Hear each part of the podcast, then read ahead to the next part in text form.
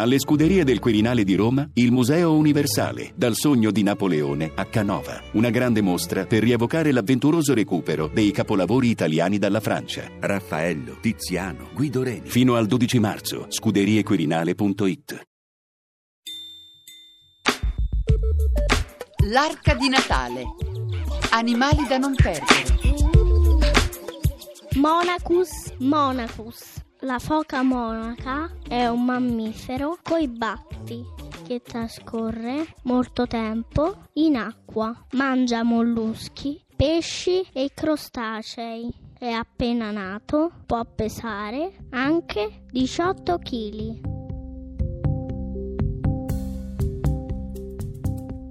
Il nome foca monaca deriva dal colore del mantello dei maschi adulti, che è scuro con una macchia bianca sul ventre e ricorda vagamente l'abito monacale.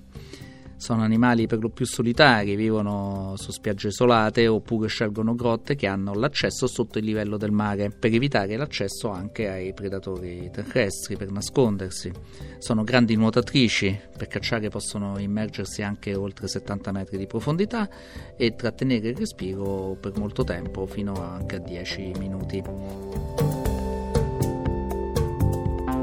Per le prime sei settimane di vita i cuccioli non si separano mai dalla madre, che sorveglia che non ci siano guai in vista. Quando ce ne sono, le foche monache emettono una specie di muggito.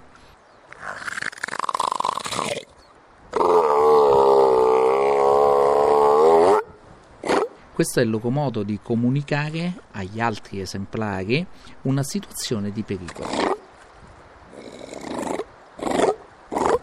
E infatti nell'antichità, a causa di, del loro modo di comunicare, la foca monaca era chiamata anche bue marino.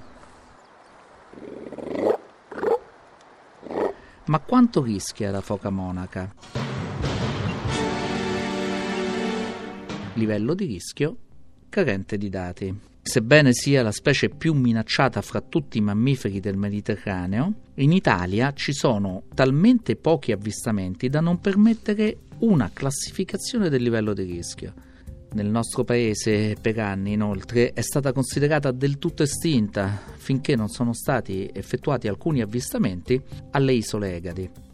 Oggi ne rimangono circa 450 esemplari al mondo. Era purtroppo una specie a rischio già dall'epoca dei Romani, quando veniva cacciata per le tante risorse che questo organismo può offrire, eh, la carne, il grasso, la pelliccia e anche per uso medicale. L'epidermide della foca monaca veniva utilizzata per accelerare la cicatrizzazione delle ferite.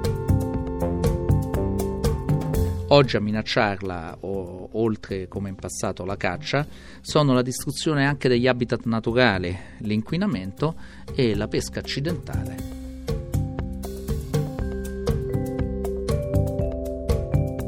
L'arca di Natale. Marco Marcelli ha raccontato La foca monaca.